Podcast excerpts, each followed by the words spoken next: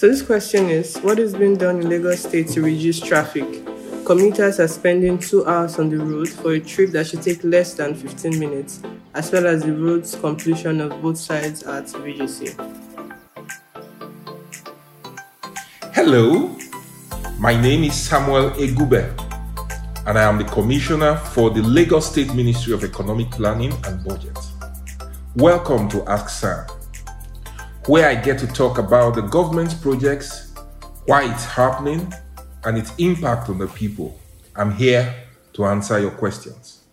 It's important to understand root causes of a lot of these things. Uh, predominantly, Lagos is a very small area, um, less than 0.4% of the national geographical space. And there's increased and heightened car volumes coming into Lagos that are not going out. People are coming here to look for better um, environments, to look for better opportunities, um, to see their dreams come true because they believe that Lagos holds the best opportunities for their progress in life, which is true. But with all of these cars coming in, it is clear that we need to expand our infrastructure build up. Um, it is clear that we also need to begin to increase our level of discipline as road users. And um, it is also clear that we need to continue to implement our mass transportation master plan, which is um, what we're doing right now. So, what does that mean? It means that we want to take up the alternative means of transport. We want to increase, uh, reduce the amount of cars uh, and users um, using the road tra- as a means of transport um, to about 60. Today is about about 90. Right. Therefore, we have bought additional ferries, increasing our fleet to about 19. We're dredging the waterways to create new routes.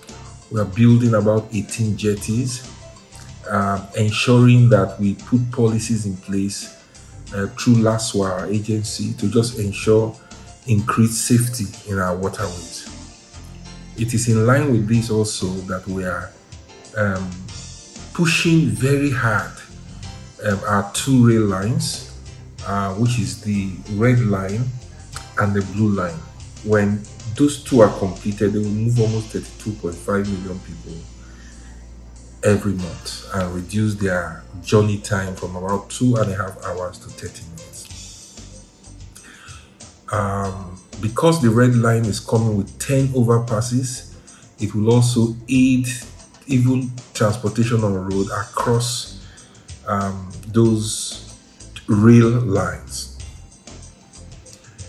But we're also doing what we call expanding our quality bus corridors and our bus rapid transport system so that we're able to pull people um, to use buses rather than use cars. And even when they are using cars, we don't want, we would rather encourage cars that pull people together uh, rather than use less people in cars.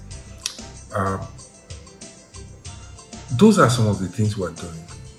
So if you look at the Lekki corridor, we're doing a regional road which is increased.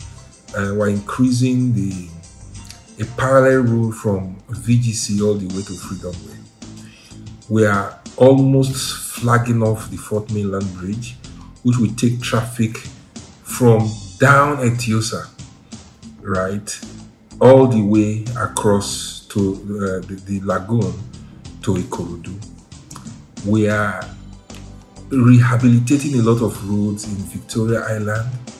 Um, you have Adeola Hopewell, Ademo Alakija has started, Idowu Taylor, Afribank Street, and so on and so forth. In Ikoyi, we are doing a lot of roads, widening them and rehabilitating them. Latif Jakande Road, Milverton, um, Cooper Road, um, and several other roads that we are uh, working on in the uh, MacPherson in the entire um, uh, area.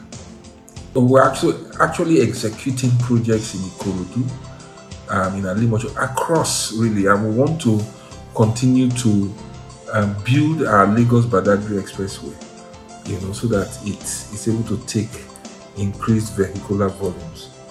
But the future of Lagos is really in the mass transportation system and in our ability to um, remove all the gridlocks and then in, increase the discipline of our road users. So there will be increased enforcement. On the Lekki stretch also, we've done a lot of junction improvement, um, um, removing a lot of the roundabout and putting a lot of traffic lights to, to control it. So those are the things we're doing to improve traffic um, situation in Lagos. Um, basically, the multimodal system, taking more in our waterways, improving our bus uh, quality bus corridor and BRT systems, and deploying mass transit systems in Lagos. Okay, so let's just take one more question that is related to transportation. This one says, We applaud your efforts to strengthen the state's transportation system by developing railways. But how does the government plan to preserve these massive projects so that they continue to be relevant in the coming years? What measures are being taken to ensure that agberos and the likes do not interfere with these projects? So these are very large projects. Um, they will be concessioned. They are not projects that are under um, that can possibly be under Agberos. How many Agberos uh, will you put on the rail line and who will they be collecting the money from? Mm. You know, it's a purely government project. Um, those rail lines are dangerous places to be. Uh, so anybody that seeks to go into the rail lines will definitely um, be at risk of even life or loss of limbs. So we do not see how Agberos will go there. But in terms of sustaining um, the quality of the rail, we are um, going to concession it. So we're going to have very significant private sector participation with people who understand rail systems. We're going to create yards for their maintenance and we're going to be training people. So when we talk about um, getting a university of technology, is because by and large, Lagos wants to um, enhance our technology education and our engineering education. Um, because some of the things that are going to come through, like the rail, um, require some of those um, specializations. Um, ensuring that we follow the maintenance regime on a very like clockwork uh-huh, and are disciplined around that. Um, once you get private sector in, uh, they will protect their investments and try to assure longevity. Thank you for taking the time to listen to the Ask Sam podcast. If you have any questions you would like to be answered, do leave a comment in the Q&A section under this episode or drop a message on my social media page at Sam Egube.